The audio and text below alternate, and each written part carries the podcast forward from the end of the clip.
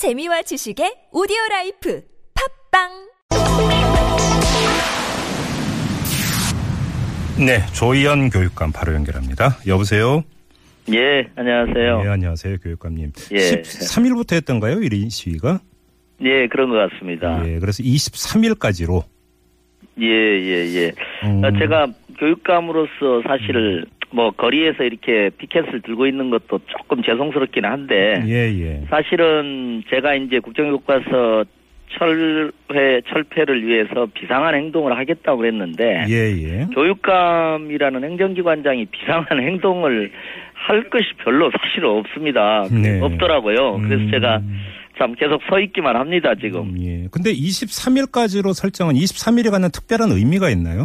아, 왜 그러냐면 교육부에서 음. 그 현장 검토본을 이제 공개를 했는데요. 예, 예, 예. 그 의견 수렴 기간을 23일까지로 했습니다. 아, 이번 금요일입니다. 의견 수렴 기간이 끝나는 날이 23일입니까? 예, 예. 아. 그래서 아마 뭐 언제 발표할지는 23일 이후에 이제 예, 입장 예. 검토 의견을 발표하겠죠. 음, 23일 이후가 사실 중요하네요. 그러고 놓고 보면. 그렇습니다. 예. 예. 아무튼 광화문- 제가 23일까지. 예. 광화문 광장에서 이제 오가는 시민들하고 참 여러 얘기를 나누실 것 같은데 시민들은 뭐라고 하시던가요? 어, 아니 제가 다른 때가 하는 것보다는 음. 뭐 이렇게 알아봐 주시는 분도 많고 또 예. 굉장히 훈훈한 성원들이 좀 있습니다. 뭐 예. 어떤 분이 이렇게 커피 캔 같은 거 사다가 주머니에 넣어주시기도 하고 어허. 또 손실없다고 핫팩 같은 것도 음. 주시기도 하고 그래서 예, 제가 예. 저 전혀 외롭지 않고 예. 아이 국정교과서 문제만은 뭐 전부는 아니지만 심 음. 거리에서 느끼는 게 예. 아, 이건 굉장히 많은 분들이 반대하고 계시구나 하는 걸 제가 새삼 음, 느낍니다. 아, 몸으로 느끼세요? 그렇게? 예, 예, 그렇습니다. 그런데 지금 이준식 교육부 장관은 정치적 상황과 무관하게 추진돼야 한다. 또 이런 입장을 그 표명을 했던데 어떻게 받아들이세요?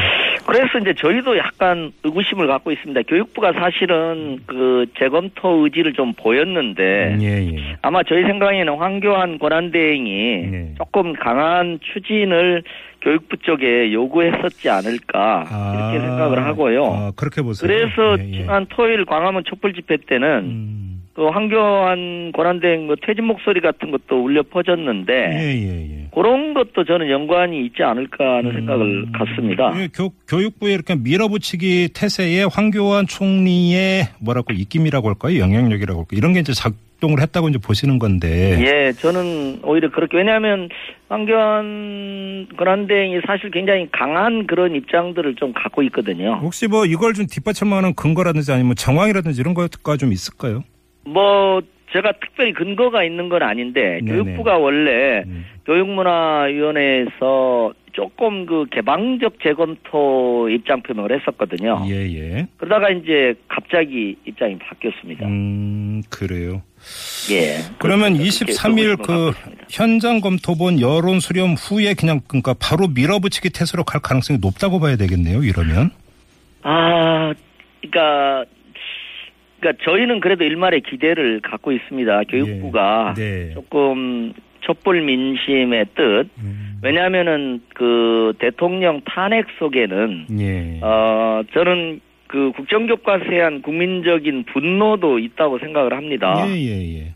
예, 그게 왜냐하면 여러 가지 그 저희가 이제 보통 적폐청산이라는 얘기가 좀 나오고 있지 않습니까? 그렇죠. 래서그 예, 예. 적파청산 그 적폐 중에 하나 대표적인 게 아마 음. 일 1순위를 꼽으라면 아마 국정교과서일 것 같아요. 음, 예, 예. 그 반대 국민의 의견이 높은 주제 적폐 중에 하나가 네. 그게 아닐까 저는 그렇게 생각을 하고 있습니다. 뭐 다른 교육감들과 함께 그 야권 그 예. 야삼당 대표를 만나셨다고 들었는데요. 야권 예, 오늘 오후에 예 만났습니다. 그래서 저희가 이제 더민주 추미애 대표도 만났고요. 예, 예. 정의당 심상정 대표님을 먼저 만났고 예, 그다음 예. 국민의당 김종철 그 대표도 이렇게 만나서 음. 다 거의 비슷한 입장입니다. 네, 네. 비슷한 입장이고 이것은 굉장히 구시대적이다. 네.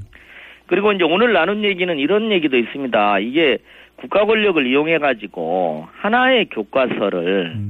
어 이렇게 획일적으로 학생들에게 강제하는데 예. 그 만일 그렇게 따져놓고 보면은 다음에 무슨 야당 정부가 수립됐다고 한번 상정을 해보자 이거죠. 예. 그러면은 이제 정반대의 내용을 음흠.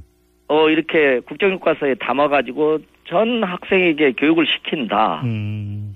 그러면 그러면 뭐 여당에서는 그러면 좀 보수적인 분들은 또 찬성하시겠느냐? 예, 예. 그렇게도. 물어볼 수 있을 것 같습니다. 뭐 야권에서 국정교과서 금지법도 발의를 했다고 하니까 뭐좀 지켜보도록 하고요. 좀 예, 다른 문제 저는 하나. 봐- 개인적으로 한 말씀 드리면은 예, 예, 예.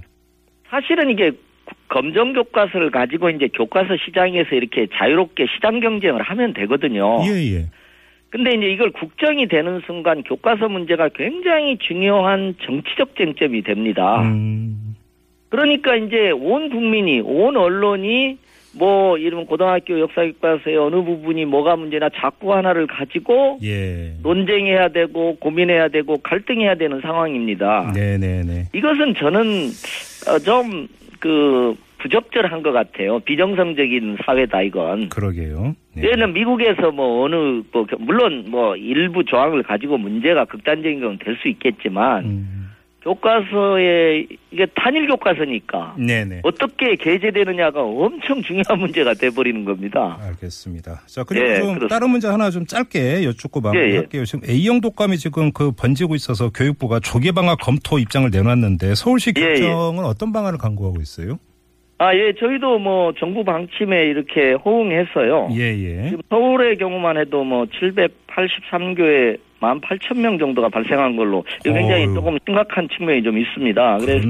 예. 저희도 질병관리본부에 인플루엔자 유행주의보 발령이라든가 이런 게 맞춰서 예. 인플루엔자 예방 확산 방지를 안내하고요. 네네. 그다음에 저희 교육지원청별로 이렇게 감염법 확산 방지를 위한 열 화상 카메라 운영하고요. 음흠.